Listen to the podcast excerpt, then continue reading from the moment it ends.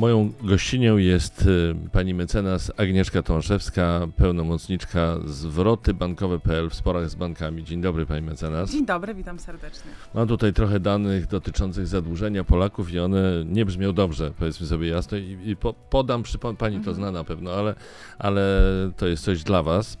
Statystycznie na każdego Polaka to są dane z y, września bodajże Mhm. ubiegłego roku, czyli 2022. Statystycznie na każdego Polaka przypada ponad 29 tysięcy złotych kredytu bądź pożyczki. Y, Co więcej, zwiększa się odsetek kredytobiorców, którzy nie spłacają swoich obowiązań, zobowiązań na czas. Najnowsze dane Big Info Monitor, y, to jest raport z września 2022 roku, tak jak powiedziałem, pokazuje, że w Polsce jest y, 2 miliony 680 tysięcy dłużników. Ogólna kwota zadłużenia z tytułu y, kredytów mieszkaniowych wynosi na drugi kwartał ubiegłego roku według Związku Banków Polskich i raportu Amron y, Sarfin u, trochę ponad pół biliona złotych. Prawie 2,5 miliona Polaków ma czynne umowy kredytowe, no i wielu Polaków nie spłaca w terminach i tak dalej. Są też dane na ten temat. Czyli to jest fatalna sytuacja wielu Polaków, wielu rodzin. E, Absolutnie nie. O, Absolutnie nie, bo mimo e, Polacy jednak są narodem bardzo zaradnym. Jeśli chodzi o kredyty mieszkaniowe, mamy jedną z wyższych spłacalności w całej Unii Europejskiej, mimo że mamy prawie najdroższe kredyty hipoteczne w Unii Europejskiej. Nadal jednak Polacy są bardzo przywiązani do swoich nieruchomości, do własności. Dla nich posiadanie własnego mieszkania jest priorytetem i nie będą regulować innych zobowiązań, a kredyt mieszkaniowy jest zawsze na pierwszym miejscu. I proszę mi wierzyć, że Polacy zawsze pożyczą, sprzedadzą coś i zapłacą tą ratę, mimo że te raty w ostatnim czasie, niezależnie czy ktoś ma kredyt w złotówkowy, czy w, czy w walucie obcej, wiadomo, że we franku Mhm. szwajcarskim, te raty się często y, podwoiły aż podwoiły. aż podwoiły. Ja rok temu byłam na strajku kredytobiorców y, w złotówce i tam przede wszystkim protestowali ludzie, którym rata skoczyła z 1000, 1200 na 2200, 2400. Wydaje się, że to nie jest duża kwota u nas w Warszawie i u nas nie ma takich kredytów hipotecznych na ratę 1000 zł kiedykolwiek.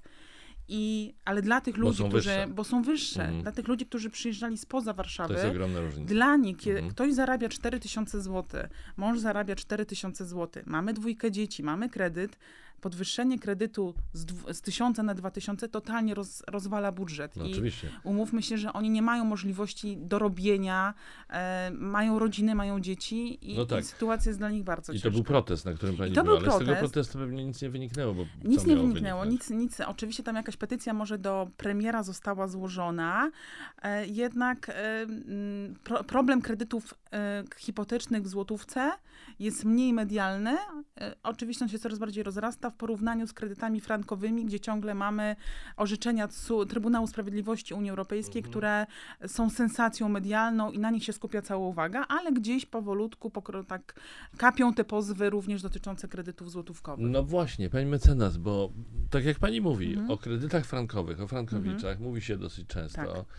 I są te kolejne orzeczenia e, TSUE i tak dalej. A pani teraz mówi o sprawie kredytów złotych. To znaczy, jaka to jest skala w ogóle? O co chodzi? Mm, kredyty, bo kredyty walutowe zakończyły się w 2012 W sensie, roku. że już ich nie udziela już, już ich nie udzielano, Mhm. jednak zauważono może sektor, może naciski KNF-u, nie wiem, powiem szczerze, te nacisk na kredyty walutowe spadł znacząco w tych latach. Nacisk w sensie? E, na sprzedaż. Mhm, no na tak. sprzedaż, bo jednak problem kredytów frankowych bierze się z tego, że był ogromny nacisk na sprzedaż i jeżeli w 2008-2007 roku ktoś chciał wziąć kredyt, e, w większości, i to dosłownie 60-70% przypadków, on musiał praktycznie wziąć kredyt frankowy, bo jemu tak to sprzedawano. Jego wprowadzano w błąd, jego nie informowano o ryzyku i mówiono tak, zobacz, masz e, zdolność w złotówce na 200 tysięcy, czyli kupisz sobie 40 metrów, pokój z kuchnią, masz dwójkę dzieci bez sensu. Jak weźmiesz we franku, to dostaniesz 60 metrów. Zobacz, miał dwa pokoje, sypialnię, salon. Pięknie brzmi. Wyobraźnia Mhm. działała. Umówmy się, kto by nie skorzystał z takiej możliwości, więc to było bardzo kuszące. Dzisiaj problemem oczywiście są kredyty mm, złotówkowe. może nie są tak dużym kredyt, tak dużym problemem, jak się mówi w mediach, bo oczywiście są kancelarie już prawne, które się specjalizują, nakłaniają do składania tych pozwów, e, które są oparte o stawkę WIBOR, czyli tych złotówkowych kredytów. E, wszyscy gdzieś tam na rynku, którzy są profesjonalistami, którzy dbają o dobro swoich klientów, mówią poczekajcie jeszcze, zobaczymy, co sądy z tym zrobią, bo problem polega na tym, że trzeba zbadać każdą umowę indywidualnie i zobaczyć, czy biorąc kredyt w złotówce został człowiek faktycznie pouczony o ryzyku zmiany WIBOR-u. Abstrahuję od tego, że WIBOR nie odpowiada rynkowym wartościom pozyskania pieniądza przez bank, bo to teoretycznie jest WIBOR, ale istotne jest, czy w chwili zaciągania zobowiązania hipotecznego konsument został poinformowany, że jest coś takiego jak WIBOR. WIBOR ustala taka i taka spółka na podstawie danych raportowanych przez 11 banków. My wyciągamy z tego średnią, to jest WIBOR i to jest element twojej raty. I to się może zmienić mhm. Sky is the limit. Tutaj można, może to rosnąć w niebotycznym tempie, tak jak I dzisiaj o, mamy. Tak, i o tym nie byli informowani I bardzo, bardzo wielu klientów nie było o tym informowanych. Ale informowanych w, w sensie zapisu w umowie, czy e, że nie było rozmowy na ten e, temat? Rozmów nigdy nie ma. To, hmm. to jeśli chodzi, sama, na, sama nabywałam kredyt hipoteczny, doradzałam wielu klientom, którzy zaciągali takie zobowiązanie i z obawą prosili, proszę spojrzeć na umowę kredytową. Te umowy są nienegocjowalne praktycznie, ponieważ wzory tych umów musi zatwierdzać Komisja Nadzoru Finansowego, hmm. więc tam można zmienić drobiazg. No tak. E, I oni prosili o wyjaśnienie pewnych rzeczy, tylko parę lat temu nikt nie spodziewał się, że WIBOR może tak poszybować. To, to, to, tak jak z frankiem. Nikt w 2008 roku, kiedy frank kosztował 2 zł, nie pomyślał, że frank może skoczyć do piątki, to do 5 zł. Tak, to było niewyobrażalne. To było niewyobrażalne. To było niewyobrażalne, to się zmieniło w 2015 no, ale pani roku. mecenas, jak nikt nie mógł tego mhm. przewidzieć, no to dlaczego banki miały to I przewidzieć? Teraz, I, i teraz dobre pytanie, czy, mhm. czy nikt nie mógł tego przewidzieć, bo e, jeżeli ktoś 20 lat e, trzyma e, kurs franka, jak e, szwajcarski bank centralny w ryzach, można się domyśleć, że on kiedyś będzie musiał go uwolnić. Kiedyś nie, nie można w nieskończoność w gospodarce rynkowej trzymać na łańcuchu e, tego wskaźnika. Więc było oczywiste, że to nastąpi. Co bardziej znamienici ekonomiści w 2012 roku przewalutowywali swoje kredyty. W 2013, a wybuch nastąpił w 2015 roku. Tak samo z Wiborem. E, zależy w jakim banku było zaciągane zobowiązanie w 2020-2021, gdzie te stopy zerowały, stopy, stopy wiborowe były praktycznie zerowe. W zależności od tego, w jakim banku było zaciągane zobowiązanie, były różne pouczenia. W jednym banku było na 10 stron, WIBOR może się zmienić, twoja rata może wzrosnąć z 2000 do 8000, mm a w innych było, jest coś takiego jak WIBOR, podpisuj, że jesteś świadomy ryzyka i tyle. Czyli tam, gdzie te zapisy były długie, tak jak mhm. pani to ujęła przed mhm. chwilą, no to było, można powiedzieć, ok, to było zachowanie fair wobec klienta, tak? Pytanie, tak? czy konsumentowi, y, czy w chwili podpisywania umowy doszło do rozmowy przy takim stole i sprzedawca, doradca mm. bankowy powiedział, proszę zapoznać się z tym ryzykiem, proszę być tego świadomy, to jest bardzo ważne. No, moim zdaniem w 98% przypadków takich rozmów nie ma, tylko ja przychodzę, proszę podpisać dokumenty.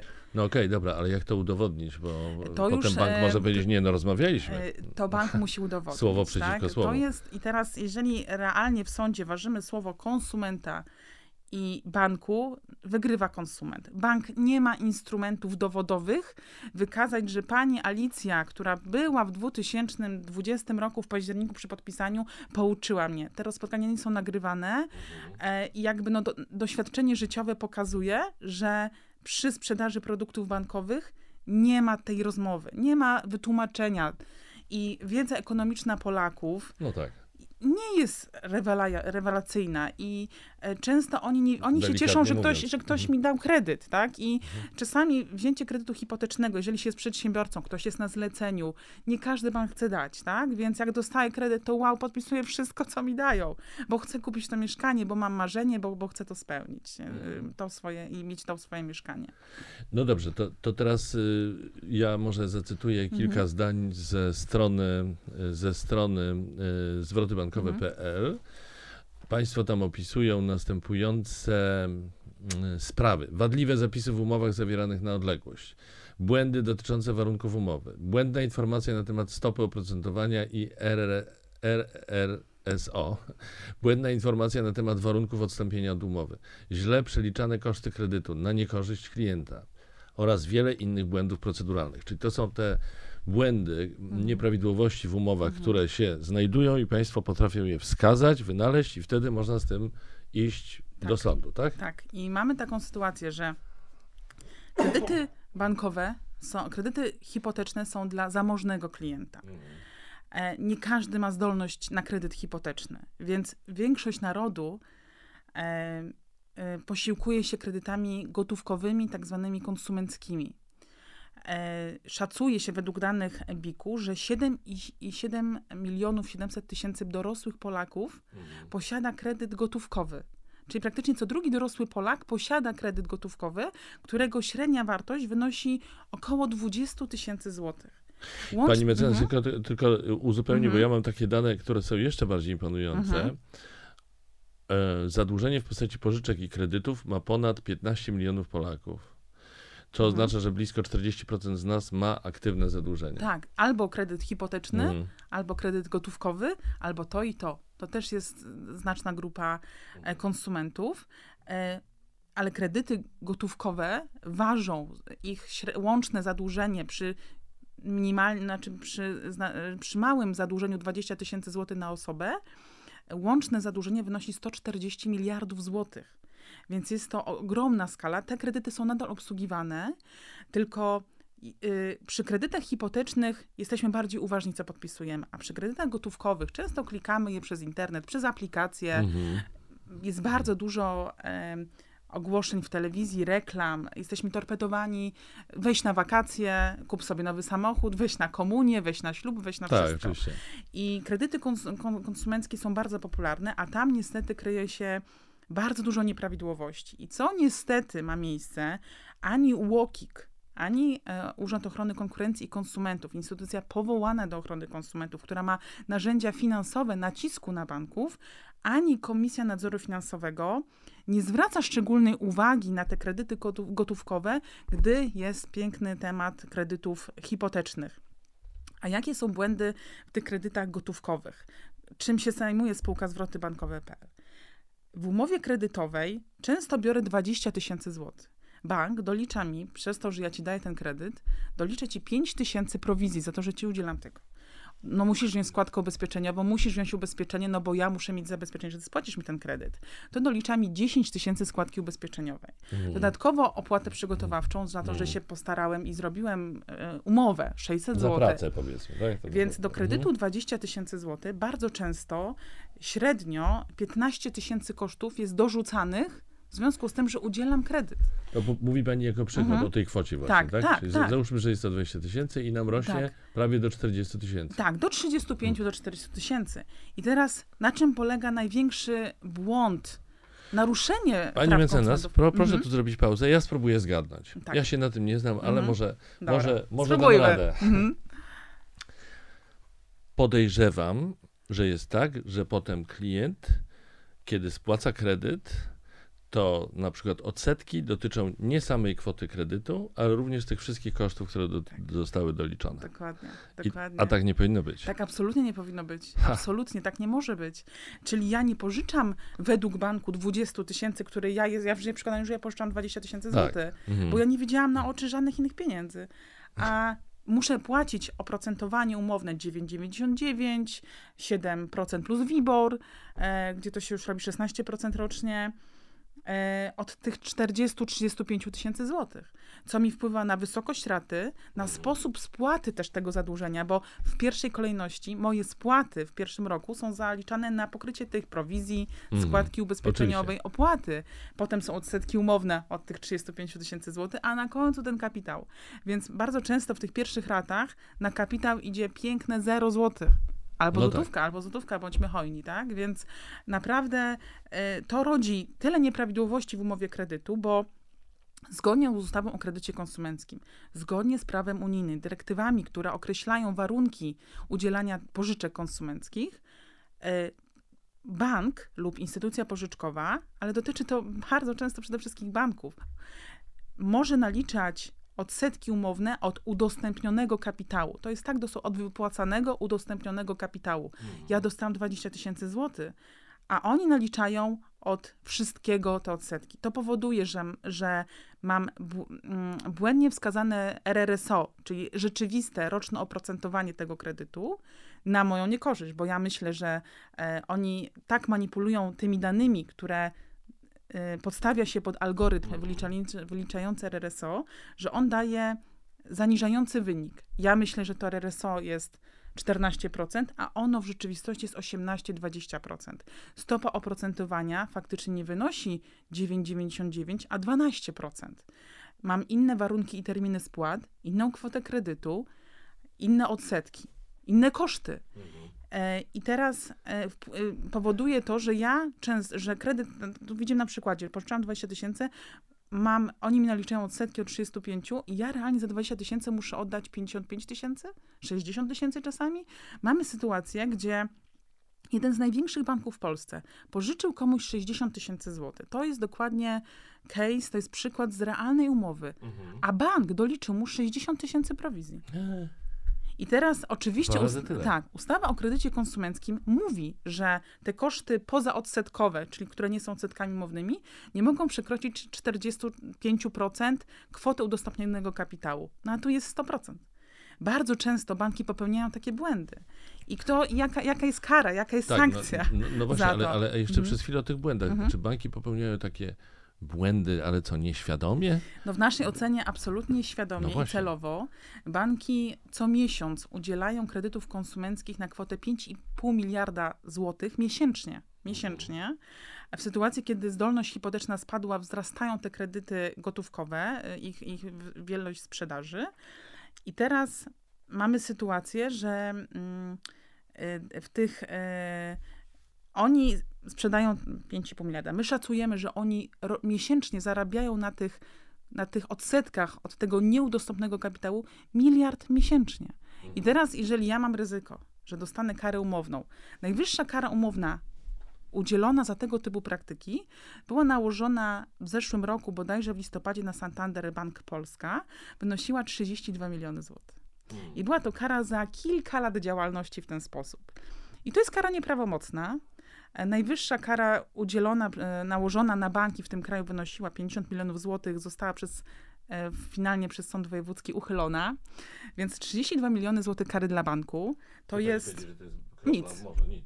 To jest nic. I teraz, jeżeli ja mogę zrobić miliard, czy ja nie poświęcę 32 milionów kosztów? Nawet niech ten bank zarobi 300 milionów na tym. To ja 30 jestem w stanie sobie w koszty nadal zarobię. Mhm. I teraz oczywiście Łokik nakłada kary, Łokik to widzi. Łokik widzi, że oni błędnie określają e, stopę oprocentowania, błędnie określają RRSO właśnie przez to, że odsetkują te koszty kredytowe. I nakłada kary na nich. Tylko, że to są kary 5 milionów, 6 milionów, za, nakazuje im zaprzestanie tej praktyki. Oni po roku czasu znowu do tego wracają, po roku od razu praktycznie do tego wracają, bo im się to opłaca. Pani mecenas mi trochę przypomina sytuację mhm. w różnych takich mediach, powiedzmy, jak to się mówi, tabloidowych, które mają budżety na procesy mhm. y, o naruszenie dóbr osobistych na przykład tak. i po prostu to jest wkalkulowane w budżet, gdzieś tam wpisane. Mhm. Czy tu jest coś podobnego? Absolutnie. Jestem o tym przekonana, bo y, bank i to, to są błędy bardzo często popełniane jednak przez sektor bankowy. Oczywiście są firmy pożyczkowe, które też je popełniają, ale one są ostrożniejsze, bo mają mniejsze budżety. Mówimy teraz o parabankach, o takich tak instytucjach? Tak zwanych parabankach. Tak to zwanych, są no. firmy, firmy pożyczkowe, tak? Mm. I one podlegają pod te same normy, co banki w zakresie tych kredytów konsumenckich mm. tak naprawdę. I absolutnie bank e, jest uzbrojony również e, w swoich prawników, w swoich analityków, jest pod nadzorem KNF-u, bardzo ostrym by się wydawało, I takie błędy nie mogą być popełnione świadomie. To jest niemożliwe. To jest niemożliwe. Nieświadomie. Nie mogą być nie popełnione mogą, nieświadomie. Tak, nie mogą być popełnione nieświadomie. To jest praktycznie niemożliwe. Mhm. Więc moim zdaniem oni sobie absolutnie to kalkulują. Bo znają sobie, bo jaka jest, jaka jest kara za to, tak? My, czym, czym się zajmuje spółka zwroty bankowe? My analizujemy umowę kredytową i my zwracamy, my sprawdzamy, czy jest prowizja, czy jest składka, jakie są koszty kredytu. My patrzymy, czy bank, czy firma pożyczkowa odsetkowuje je. Czy nalicza odsetki również od tej prowizji, od tej składki ubezpieczeniowej, od tej opłaty przygotowawczej? W 99% przypadków, kiedy są te koszty, oni to robią. Mhm. I teraz i, co można zrobić, tak? Bo nie, absolutnie konsument nie jest bezradny. Konsument ma bardzo mocne narzędzie, o którym jednak się nie mówi. Narzędzie, które się nazywa sankcja kredytu darmowego, która jest w ustawie od 2011 roku, była w wcześniejszej ustawie, od, e, o, która regulowała kredyty konsumenckie. Jeszcze raz powiedzmy, sankcja kredytu darmowego. darmowego. Tak Bardzo jest. ciekawe określenie. Bardzo, słucham, słucham. Co I, to znaczy? E, więc jest to instrument, który jest od kilkudziesięciu lat na rynku polskim i on oznacza w uproszczeniu. Jeżeli ja zobaczę w mojej umowie, że bank naliczył mi odsetki od mojej prowizji, to znaczy, że popełnił błąd kwocie kredytu, w stopie oprocentowania, warunkach terminów spłaty, w określeniu kosztów kredytu i wówczas, zgodnie z artykułem 45 ustawy o kredycie konsumenckim, ja jako konsument składam oświadczenie. Drogi banku, w mojej umowie zauważyłam, że są błędy wymienione w tym artykule 45, które skutkują tym, że kredyt jest darmowy, ja zwracam ci kapitał, ale ty na tym kredycie nic nie zarabiasz. On jest dla ciebie darmowy nie płacę kosztów, e, nie płacę nawet odsetek umownych. Zwracam ci wyłącznie sam kapitał. Umowa nadal trwa, inaczej niż na przykład we frankach, w kredytach frankowych. Umowa nadal trwa, tylko jest sankcja kredytu darmowego. Ja spłacam wyłącznie sam kapitał, czyli te 20 tysięcy w tym mhm. przykładzie, a nie te 35 z odsetkami, które wynoszą powiedzmy łącznie 50-60 tysięcy złotych. Ja spłacam 20 tysięcy złotych. I teraz konsument może to zrobić w trakcie trwania kredytu albo maksymalnie rok, jak spłaci ostatnią ratę. I w tym okresie wystarczy złożyć takie oświadczenie, drogi banku, korzystam z sankcji kredytu darmowego z uwagi na naruszenia w mojej umowie kredytowej. Gdy konsument sam składa to oświadczenie, wystarczy, ta, wystarczy taka treść dosłownie, bo konsument nie jest profesjonalistą. My jako profesjonaliści, jako spółka, yy, zwroty my piszemy, wskazujemy te naruszenia i my wskazujemy, jaki jest koszt tego. Ponieważ kiedy ja złożę w trakcie trwania umowy kredytowej takie oświadczenie, korzystam z sankcji kredytu darmowego, bank musi mi oddać to, co mi bezpodstawnie pobrał. A pobrał mi prowizję i odsetki umowne od tych wszystkich kosztów, od tego wszystkiego. I proszę sobie wyobrazić, że z naszych analiz wynika, że średnio konsument, który ma kredyt, który już trwa rok, dwa, nawet czasami krócej, Średnie jego roszczenie wobec banku wynosi 20 tysięcy złotych. Również 20 tysięcy złotych, tak jak, hmm. tak jak w naszym przykładzie. Tak. Ponieważ mamy tak wysokie koszty udzielania tych kredytów. Przede wszystkim my, to roszczenie obejmuje zapłaconą prowizję, która jest od razu pobierana przy uruchomieniu kredytu. Ja tych pieniędzy na oczy nie widzę. Ja widzę potem w umowie, o 10 tysięcy złotych było. My rozmawiamy z tymi ludźmi i ci ludzie są często zaskoczeni. I mówi do nas klientka, ja brałam 55 tysięcy, co wy mi tu gadacie? My patrzymy w umowę, 85 tysięcy masz pani. Ona mówi, jak to, jak to? Ubezpieczenie. Jakie ubezpieczenie? Ja nie brałam żadnego ubezpieczenia.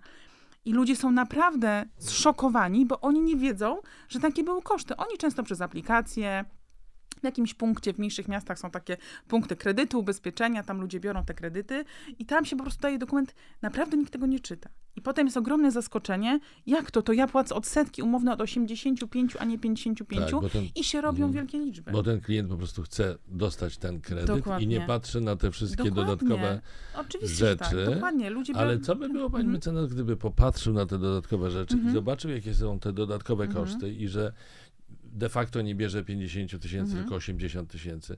Co ten klient biedny mógłby zrobić? Czy on powiedział bankowi, drogi banku, ale to chyba jest nie tak, nie, nie, to ja nie chcę, to, to, to zmieńmy tę umowę. Mógłby to, mógłby? Mógłby, znaczy, no, no mógłby, tylko to jest rozmowa z instytucją, która jest, ma taką przewagę mhm. dominującą nad konsumentem, że ona, że jej się nie opłaca w takim razie rozmawiać z takim konsumentem słuchaj, ja na twoje miejsce mam 10 chętnych na pożyczkę, nie chcesz, to idź do drugiego banku, gdzie ci dadzą jeszcze więcej. Dlatego realnie nie ma możliwości negocjacji tych umów. Nie ma. Zresztą też KNF, on musi zatwierdzać te wzory, tak jak są zatwierdzone wzory umów deweloperskich u deweloperów, gdy są te rachunki powiernicze. Tak samo kredyty hipoteczne, umowy kredytu hipotecznego, umowy jakichkolwiek kredytów, musi je KNF zatwierdzić. I tam pole manewru jest, no nie ma, nie ma, tak? Nie ma, nie ma takiej możliwości. No. Dobra, czy, czyli teraz e, jeszcze raz, ja spróbuję powtórzyć to, co Mhm. pani mecenas powiedziała. Dotyczy to tych klientów, których umowy trwają, czyli Tak. oni spłacają, są w trakcie Tak, spłacania mhm. kredytów, oraz tych, którzy spłacili już kredyt, Mhm. ale nie minęło więcej niż rok. Tak jest, tak jest. Y, I teraz y, załóżmy, że ten, znaczy pierwsza rzecz, żeby on przyszedł na przykład do państwa, Mhm. to on musi w ogóle wiedzieć, że ma z czym przychodzić, że ma po co przychodzić, Mhm. więc jak rozumiem, e, państwu zależy na tym i państwo walczą o, większą świadomość klienta, o, o, podnie, o e, edukują Mhm. państwo Tak, klientów, tak, tak, żeby tak, oni tak. wiedzieli w ogóle, że jest sens, że, że przychodzić i jest o co walczyć. Tak jest, tak jest. No ale dobra, no to załóżmy, że mamy tego świadomego klienta, który już się dowiedział, że może warto sprawdzić, Mhm, co tam jest w tej umowie, przychodzi do państwa. mhm. No i załóżmy, że widzicie, że mm, wziął, załóżmy, wziął, wziął te, to przysłowiowe 20 tysięcy, Mhm. ale w umowie jest 40 tysięcy. Co wy wtedy robicie? Co się dzieje? My wówczas e, zawieramy z tym konsumentem umowę. Mówimy tak, drogi konsumencie, my bierzemy na siebie wszystkie koszty, czyli opłatę sądową, koszty prawnika, koszty korespondencji z bankami i my za ciebie walczymy. My walczymy na, na twoją rzecz. Jak wygramy, to dzielimy się tym, co odzyskamy.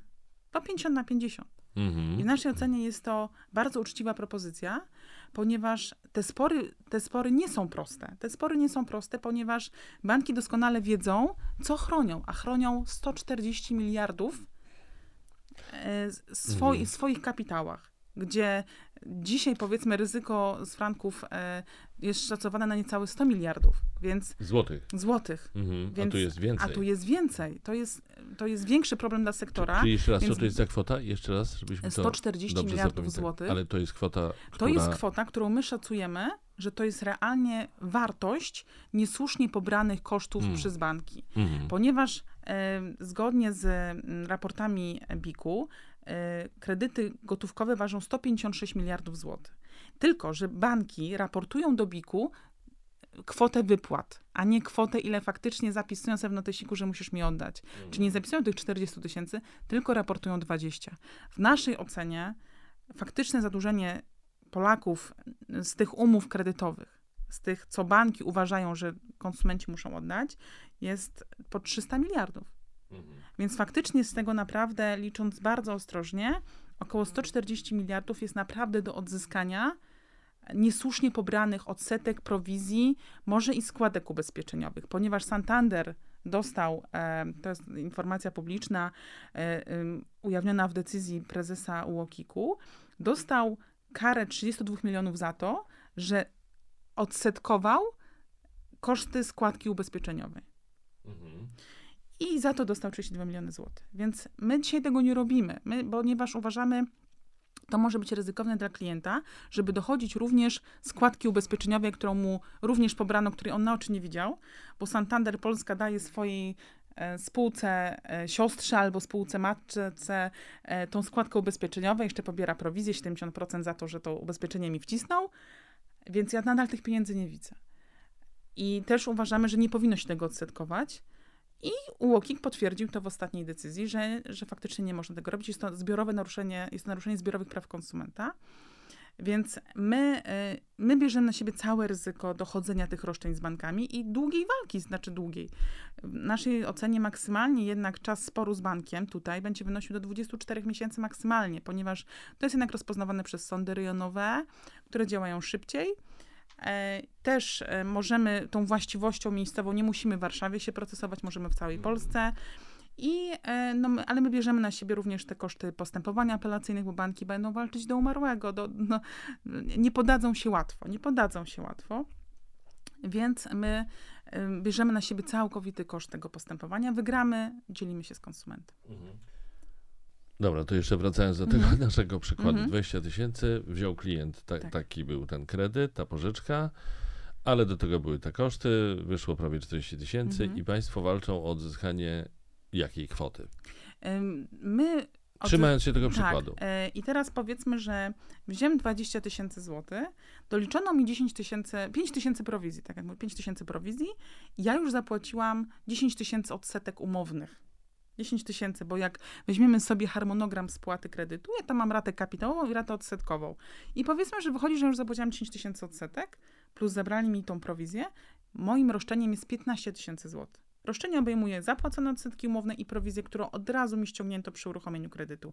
I konsument ma 15 tysięcy złotych. I proszę sobie mm, wyobrazić, że bardzo często mamy sytuację przy mniejszych kredytach. Firmy pożyczkowa, 7 tysięcy pożyczki, 7 tysięcy prowizji. Dokładnie taka sama kwota. I okazuje się, że po roku czasu trwania tego kredytu konsument może od takiej spółki odzyskać 9-10 tysięcy złotych, więcej niż pożyczył. Mhm. Więc oni sobie doskonale zdają sprawę z ryzyka, jakie jest związane z tą sankcją kredytu darmowego, więc bardzo tego bronią. I nie ma możliwości załatwienia tej sprawy bez postępowania sądowego. Jakąś ugodą czy czymś takim? Absolutnie nie. nie. Banki, banki nie, nie idą w tym kierunku ponieważ im się to, bo wiedzą, że zawrą 5-6 umów, 6 ugód i wyleje się lawina tych roszczeń. Mhm. Tak? Mamy, mm, wcześniej e, spółka e, zajmowała się takimi roszczeniami o zwrot prowizji. Gdy, gdy kredyt został wcześniej spłacony przed terminem, konsumentowi przysługiwało rozliczenie kosztów E, za czas niewykorzystany. Czyli przypuśćmy, wzięłam w 2018 20 tysięcy złotych, dostałam te 5 tysięcy prowizji, tą składkę. Po 6 miesiącach spłaciłam kredyt, wygrałam w Totka, spłaciłam. To, kredyt, to bank powinien mi oddać prowizję za niewykorzystany okres, wzięłam na przykład na 2 lata, to za e, 18 miesięcy powinien mi tą prowizję oddać. Mhm. Składkę ubezpieczeniową, wszystkie koszty powinien mi oddać.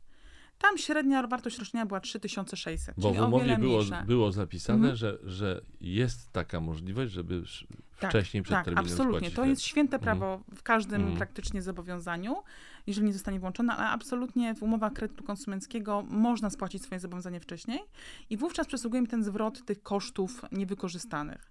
Musiało niestety dojść do orzeczenia TSUE w 2019 roku, które wywróciło ten rynek do góry nogami i TSUE powiedziało tak, kiedy wcześniej spłacisz kredyt konsumencki, należy ci się zwrot tych kosztów, mhm. których nie wykorzystałeś, bo miałeś prowizję udzieloną na dwa to lata. Ciekawe, że aż TSUE się musiało wypowiadać w tej sprawie, niestety, tak jakby to nie było tak, jasne. Ale dlaczego pani mówi, że niestety?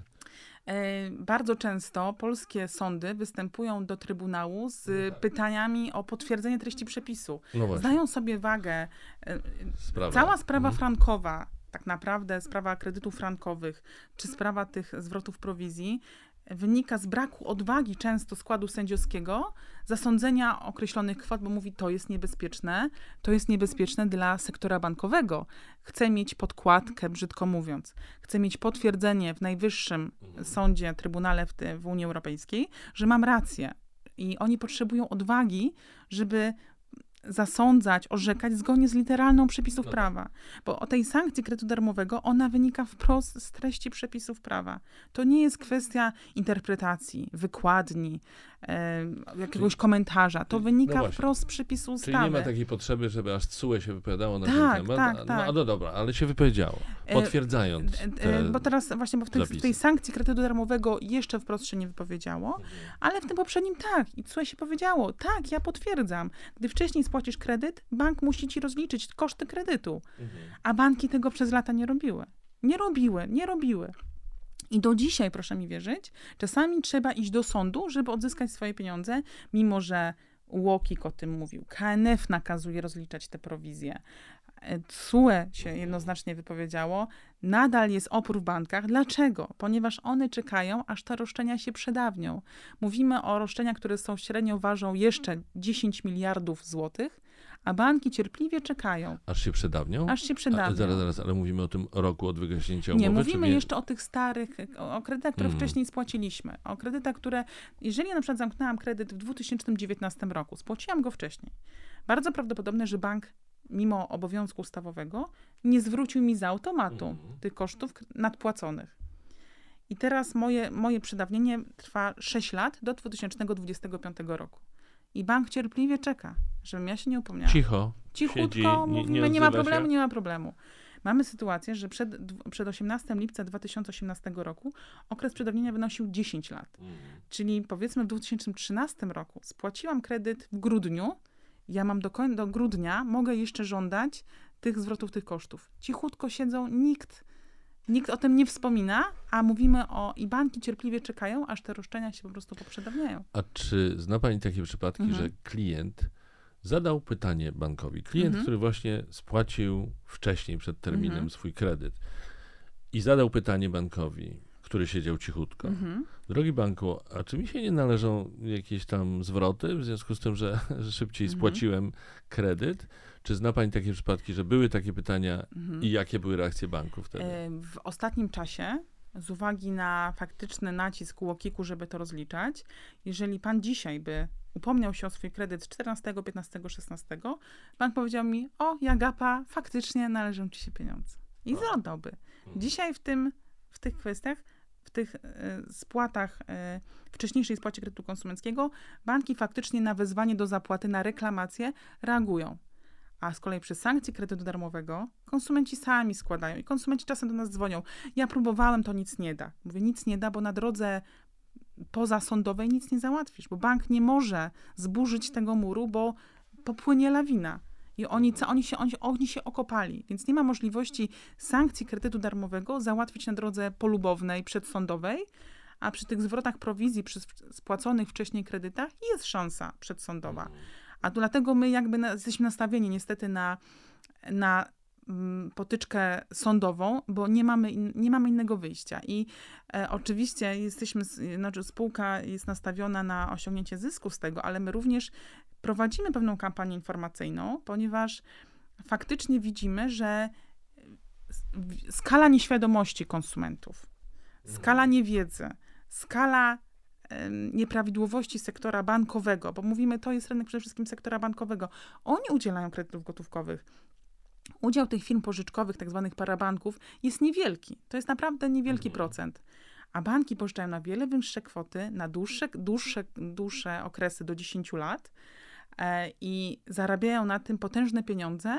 I jest to dzisiaj dla nich najważniejszy sektor.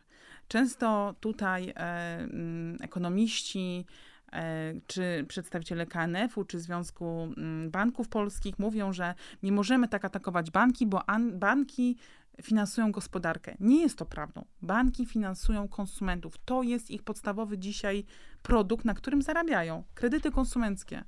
Więc oni na tym najwięcej zarabiają i są skłonni ponosić najwyższe ryzyko prawne, finansowe, doliczając sobie te odsetki umowne e, od tych kosztów, które kredytują. Mhm. y, Spróbujmy może to Mhm. wszystko uporządkować, ale zanim to nastąpi, to jeszcze mam pytanie o nieoprocentowane kredyty mieszkaniowe gwarantowane Mhm. przez państwo. Co to takiego jest? Rząd w tamtym bodajże tygodniu, e, na początku, w połowie marca 2023 2023 roku. roku. Mhm. przyjął projekt e, i raczej zostanie nadana ścieżka uproszczona, żeby ta ustawa mogła wejść w życie już od 1 lipca. Ona przewiduje fajne rozwiązanie e, i znów jest ograniczona tylko dla osób, które nigdy nie posiadały żadnej nieruchomości. Nie posiadały e, mieszkania czy spółdzielczego, czy własnościowego. Nawet jak dostały w spadku to mieszkanie, to one już się tutaj nie kwalifikują pod to. Wiek jest fajnie wydłużony. Do 45 roku życia mogą być e, ci kredytobiorcy starać się o takie dofinansowanie. Przewiduje ono, że przez pierwsze 10 lat trwania kredytu hipotecznego mam go oprocentowanego na 2%, e, a resztę płaci bank. I jest fajna wysokość 500 tysięcy złotych dla osoby, e, która jest sama lub dla małżeństwa. Dla małżeństwa już jest 600 tysięcy z kolei. Ma, dla małżeństwa jest 600 tysięcy i, i również jak się ma jedno dziecko, to też jest do 600 tysięcy. Nie ma, jak w wcześniejszych programach dofinansujących zakup mieszkania, nie ma e, ograniczenia, ile jest wart jeden metr kwadratowy, bo wiadomo, że w Warszawie ten jeden metr kwadratowy dzisiaj waży około 10 i powyżej 10 tysięcy minimalnie. No wiadomo, że w Półtusku jest to 5-6 tysięcy, więc nie ma ograniczenia kwotowego. Ja mogę za te 500 tysięcy kupić sobie 30 metrów, albo mogę kupić coś więcej. Więc jest to fajny, fajny projekt, fajne są założenia. E, Do 45 roku życia do 500 tysięcy dla osoby samej, e, 600 tysięcy dla małżeństwa z dzieckiem, e, 2% stałe oprocentowanie na, na 10 lat. Więc bardzo fajne rozwiązanie. Wprowadza się stałą stopę oprocentowania, która jest powszechna w Europie od lat, tylko w Polsce nie wiem, z różnych na pewno przyczyn e, mamy zmienne oprocentowanie, a tam człowiek ma pewność, że przez 10 lat jego rata nie ulegnie zmianie. No tak, brzmi Więc jest to, jest to fajne Mhm. rozwiązanie, zwłaszcza, że powiedzmy ym, głównymi kredytobiorcami pierwszego mieszkania są ludzie od 25 do 35 roku życia, ludzie młodzi, którzy dopiero jakby zakładają rodziny i będą mieli, mogli się zabudżetować na 10 lat, wiedzieć ile ich ta e, rata kredytu będzie kosztowała. No dobrze, to brzmi dobrze, ale czy w takim razie tu są jakieś zagrożenia dla y, kredytobiorców, konsumentów? E, e, Przy tych kredytach hipotecznych, jeżeli będziemy mieli, jeżeli oni zostaną poinformowani rzetelnie, że słuchajcie, po tych 10 latach, bo kredytu hipotecznego nie zawieramy na 10 lat, zawieramy go na 30 lat. Tak. I po tych 10 latach wchodzisz na warunki rynkowe. I, czyli często na 7% oprocentowania Mhm. e, realnego, czyli twoja rata znowu z 2000 może wzrosnąć do 4 po 10 latach. I teraz wiadomo, że wszyscy zmierzamy do tego, żeby więcej zarabiać, polepszać swoją, polepszać swoją sytuację, ale różne sytuacje życiowe mają miejsce. Nagle się może okazać, że za 10 lat ja nie będę w stanie realizować tego kredytu hipotecznego, bo to też, też ta ustawa zakłada, że banki mają stosować mniejszy rygoryzm finansowy wobec tych kredytobiorców, czyli wymagać od nich niższej zdolności kredytowej na tą, na obsłużenie tego kredytu na 2%, a nie na warunkach rynkowych. Czyli oni realnie mogliby nie dostać kredytu hipotecznego, ale kwalifikując się na to e, oprocentowanie e, rządowe dwuprocentowe, już dostają. I teraz jaka jest gwarancja, że za 10 lat oni będą mieli nadal możliwość spłaty tego kredytu, gdy wejdą w stawki Ale rynkowe? to, to, to pytanie, które pani teraz Mhm. zadaje, to jest pytanie do kredytobiorców bardziej, żeby oni się zastanowili, co, żeby oni wiedzieli w ogóle, żeby mieli tę świadomość, co, tak, co się tak. stanie po tych 10 tak, latach. tak. O I- tym pani mówi. O tym mówię, ale też o tym mówię, żeby y, no, banki muszą wiedzieć, że one z racji swojej dominującej pozycji muszą to bardzo szczegółowo konsumentowi wyjaśnić i mu zaprognozować. Po 10 latach, znając wszystkie założenia makroekonomiczne, my jesteśmy w stanie wyliczyć, że ta rata nie będzie wynosiła 2500 zł, tylko 5000. Zastanów się, czy za 10 lat będziesz w stanie No, obsłużyć kredyt na, 10, na 5000 Dobre zł. pytanie, ale pani mecenas, tak jak pani Mhm. powiedziała, wszyscy zakładają, ludzie mają ambicje, m- myślą o ścieżce zawodowej, Mhm. rozwoju zawodowym, o coraz większych zarobkach, że dadzą radę. No bo jak w ogóle Mhm. przewidzieć, co będzie za 10 lat? Za 10 lat wszystko może być inaczej. I tutaj jest najważniejsze, żeby. Kons- I teraz, jeżeli konsument zostanie uczciwie o tym poinformowany, że za 10 lat to może być 5 tysięcy to już jest jego osobista decyzja. Biorę to ryzyko na klatę, ponieważ kredyt jest pewnym ryzykiem, jest pewnym graniem w hazard z życiem. Czy za 10-20 lat będę w stanie obsługiwać ten kredyt? Więc to zależy od autonomicznej już decyzji, ale konsument musi być rzetelnie poinformowany. W wyrokach Trybunału przejawia się w kółko ta sama narracja. Konsumencie, ty musisz znać rzeczywiste, realne warunki finansowe, zobowiązania, które zaciągasz. Jeżeli bank poinformuje, to jest fajnie, to jest okej. I jest to fajne rozwiązanie, bo faktycznie znam wiele młodych ludzi, wielu młodych ludzi, którzy mówi, e, słuchaj, no wziąłbym kredyt, wynajmuję, ale nie stać mnie, nie mam zdolności kredytowej, zwłaszcza w dzisiejszych stopach procentowych. Ludzie, którzy wcześniej zarabiali po 10 tysięcy złotych, mogli na umowę o pracę na czas nieokreślony, mieli zdolność rzędu 800 milion, milion złotych. 800 tysięcy milion złotych. Dzisiaj 400 tysięcy. Co można kupić w Warszawie, Katowicach, Wrocławiu, Gdańsku za 400 tysięcy Nie złotych? wiem, pani mecenas, Ja też nie wiem. można? Ja nie wiem. Może Jakąś 30, komórkę? dwa, 30 metrów. Mhm. 30 metrów podejrzewam z wyposażeniem bądźmy realni. Mm. A mogę wynajmować jeszcze parę lat mieszkanie 50-60 metrów. Nie dziwię się, że nie chcą wchodzić w, w ten hazard i, i, i jednak zmniejszać trochę swoją stopę. Także to by było fajnym rozwiązaniem. I jak najbardziej uważam, że mieszkanie jest, jest prawem, a nie przywilejem. I teraz y, za, różnie, różnie ludzie w życiu mają, tak? I różne są sytuacje życiowe. Obowiązkiem państwa jest nie przeszkadzać, a po drugie stworzyć realne możliwości uzyskania tego finansowania. Nasi rówieśnicy, rówieśnicy młodych ludzi w Niemczech, Finlandii, w Norwegii mają zupełnie inne możliwości zakupu pierwszego mieszkania niż młodzi Polacy, którzy zarabiając na początku drogi 3000, 4000 zł, nie Nie istnieją, nie, Mhm. nie, nie istnieją dla rynku mieszkaniowego z uwagi na e, koszt kredytu hipotecznego. Więc dzisiaj też dostanie kredytu hipotecznego no jest ogromnym przywilejem, jest, jest, jest rzadkością. Stąd drastyczny spadek kredytów hipotecznych o 70-80% względem 2000 2021 Dobrze, roku. czyli ten program rządowy Mhm. dotyczący nisko, nieoprocentowanego Mhm. kredytu mieszkaniowego i, jak rozumiem, przez te 10 lat Tak. Mhm. nieoprocentowany, oprocentowany na 2%. Na 2% stałe, stałe, No, sta, czyli sta, tyle tak. co nic właśnie. Tak, tak. dokładnie.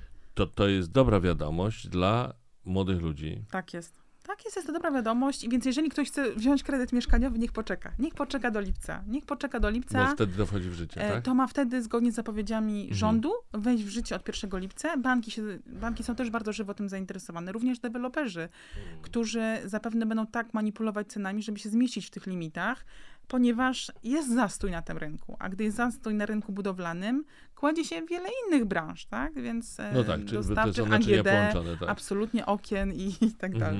Mhm. Pani mecenas, przed, chwilę, przed chwilą pani wspomniała Mhm. o sytuacji młodych ludzi w Norwegii, w Niemczech, gdzieś tam jeszcze. Właśnie chciałem o to zapytać. Wracając do sprawy tych nieuczciwych praktyk y, Mhm. banków dotyczących naliczania odsetek, Mhm. Y, doliczania prowizji i tak dalej, i tak dalej.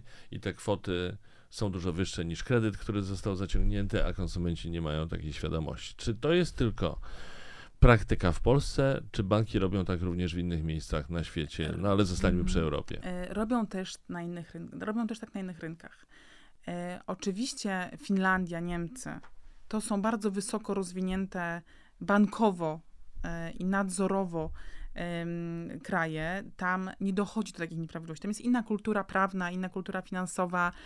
Tam nie ma takiej skali nieprawidłowości, ale e, Trybunał Sprawiedliwości miał, rozpoznawał sprawy dotyczące te, odsetkowania tych, tych kosztów, tej prowizji, tej składki w Słowenii, Słowacji, w Hiszpanii, e, Włochy, Rumunia. To są kraje, gdzie rozpoznaliśmy, że są również te nieprawidłowości. Także sektor bankowy wie, ile można zarobić. No wrócę do tego. I jest to ich ryzyko, ryzyko finansowe, ale dzisiaj każdemu kre- kredytobiorcy, kto, każdemu, kto ma kredyt gotówkowy, polecam sprawdzić swoją umowę. U nas analiza jest bezpłatna.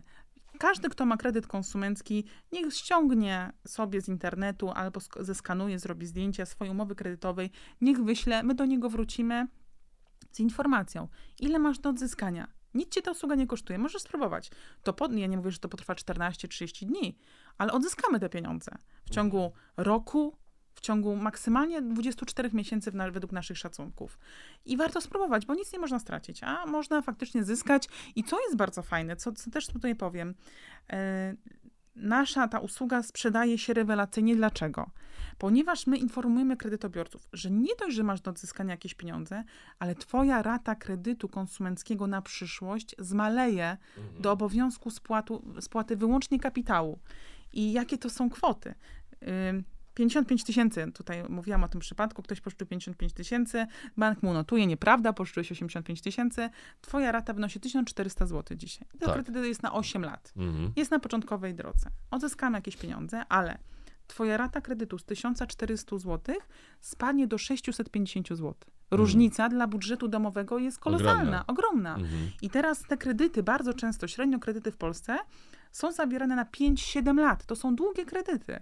I teraz, jeżeli my uzyskamy tą sankcję na początku kredytu, to za dwa lata ktoś ma mm, połowę co najmniej, albo około połowy re- raty kredytu mniej do spłaty. Dla budżetów domowych, które często są napięte, zresztą jak ma się dzieci, to, to, to, to No wiadomo, to, to jest znaczenie. Tak. To te kilkaset złotych no, jest kolosalną różnicą i pewnym oddechem, e, oddechem, spokojem Mhm. dla, dla takich rodzin. Także e, najważniejsze są te mm, skutki, które będą na przyszłość dla tych konsumentów, że ta rata naprawdę może zmaleć. Czyli nie dość, że zostaną odzyskane jakieś, Tak. jakaś kwota zostanie odzyskana, to jeszcze na spadnie rata. przyszłość, dokładnie. Spłaca E, się tylko ten A kapitał. mogę jeszcze dopytać Mhm. o te ubezpieczenia, o tę składkę Mhm. ubezpieczeniową. Mhm. Ja- Jak to wygląda? No bo znaczy ubezpieczenie Mhm. dotyczy tego, znaczy, że e, bank potrzebuje ubezpieczenia Mhm. udzielonego kredytu, czyli potrzebuje takiej polisy ubezpieczeniowej na Mhm. wypadek, gdyby klient stracił zdolność kredytową, nie wiem, coś tam się stało, to wtedy bank Mhm. odzyskuje te pieniądze, które nie zostaną spłacone przez y, klienta. To o to chodzi? E, tak, e, racjonalny człowiek, Mm, i ja też tak przez Mógłby lata uważałam, tak, że mógłby pomyśleć. tak. A my widzimy również skalę nieprawidłowości przy tych ubezpieczeniach. I bardzo często, tak wspomniałam, ludzie nie wiedzą, że mają doliczone ubezpieczenie, a jak się wejdzie w te warunki ubezpieczenia, to one są oczywiście na wypadek śmierci, utraty pracy, ale one obejmują często, że gdy stracisz pracę, gdy umrzesz, ubezpieczyciel spłaci za ciebie odset raty za 12 miesięcy, a ja mam kredyt na 10 lat. To co mnie interesuje, że on mi przez rok będzie Tak. spłacał kredyt. No jak zachoruję, powiedzmy, jest to fajne. Ale jak umrę, to co mnie, co moich spadkobierców zadowoli, że oni, że rok czasu zostanie spłacony. Jak oni zostaną z moim długiem, będą musieli go te 8-9 lat spłacać. Często te ubezpieczenia są bardzo fikcyjne. One nie dają realnej ochrony. I przy, przy udzielaniu ubezpieczeń trzeba zgodnie z, z polskim prawem ustalić potrzebę ubezpieczonego. Na co on potrzebuje? Bo inne ubezpieczenie potrzebuje ktoś, kto ma 28 lat, umowę na czas nieokreślony, jest informatykiem zatrudnionym w Ministerstwie Finansów. A inne potrzeby ma ktoś, kto ma 56 lat, nie jest do końca objęty ochroną zwolnienia przedemerytalnego, jest piekarzem. Inne ma potrzeby, inne ma szanse, prawda, z, z utraty zatrudnienia, ktoś, kto ma 56 lat, a ktoś, kto ma 28 lat, jest informatykiem.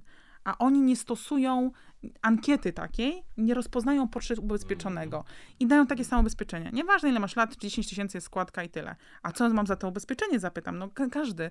12 lat za ciebie spłacimy. To jest suma ubezpieczeniowa, bardzo często rok albo jakiś okres e, trwania kredytu. Nawet mam 10 lat kredytu. Bardzo rzadko są ubezpieczenia, które obejmują cały, Cały okres, okres. ubezpieczeniowy. Mhm. Często są to, masz ubezpieczenie na pierwsze 3 lata. A ja 3 lata sobie jeszcze zaprojektuję, zaplanuję, co się stanie. Mam umowę, Ale właśnie jestem chodzi zdrowy. o to, co, co a dalej. Mhm. interesuje mnie będzie za 10 lat. Mhm. A tu często to ubezpieczenie, wtedy już nie ma ubezpieczenia. Czyli jak ja umrę ósmego roku y, spłaty kredytu, to moi spadkobiercy muszą te dwa lata spłacać, bo nie ma ubezpieczenia, sorry, wygasło.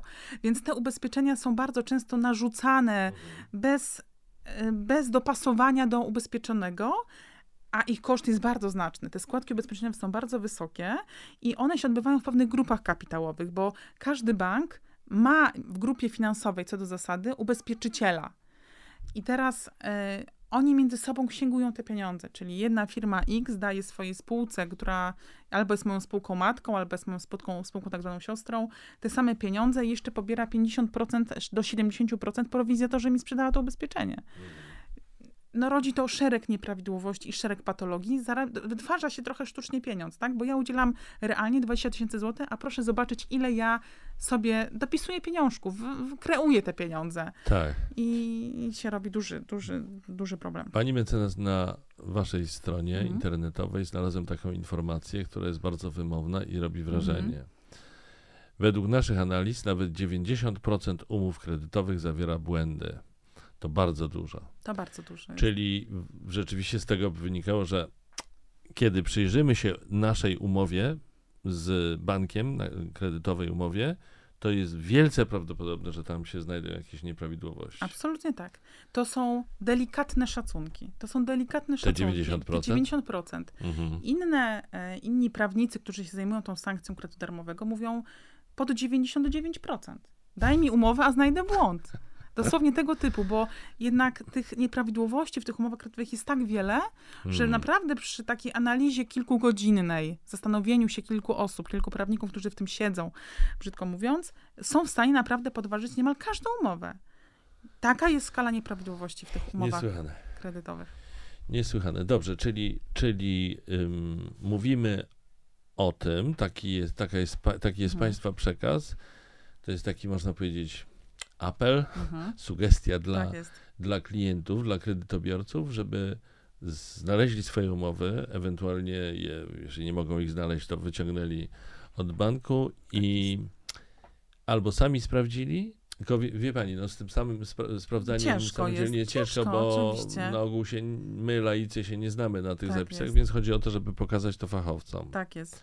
Którzy stwierdzą, czy tam są jakieś nieprawidłowości, czy nie ma i jeżeli się okaże, że tak, no to jest szansa na odzyskanie Tak jest. To działamy, działamy, odzyskujemy dokładnie, więc mhm. e, absolutnie zachęcamy zdjęcia, skan swojej umowy wysłać. My to sprawdzamy, u nas są analitycy, oni się tym zajmują, sprawdzą i dadzą komunikat konsumentowi, twoja umowa zawiera błędy, możesz odzyskać takie i takie pieniądze, a Mhm. twoje korzyści na przyszłość, rata spadnie ci o połowę, o, trzy, o, o jedną Mhm. trzecią Jesteśmy w stanie to oszacować. Także zachęcam, można spróbować. Najważniejsze, że to nic nie kosztuje. I, e, i można samemu spróbować, ale zachęcam jak najbardziej do, do oddania swojej umowy naprawdę specjalistom, którzy kilka minut są w stanie już rozpoznać, czy ta umowa zawiera te błędy, czy No nie. tak, no tak, oczywiście. Mhm.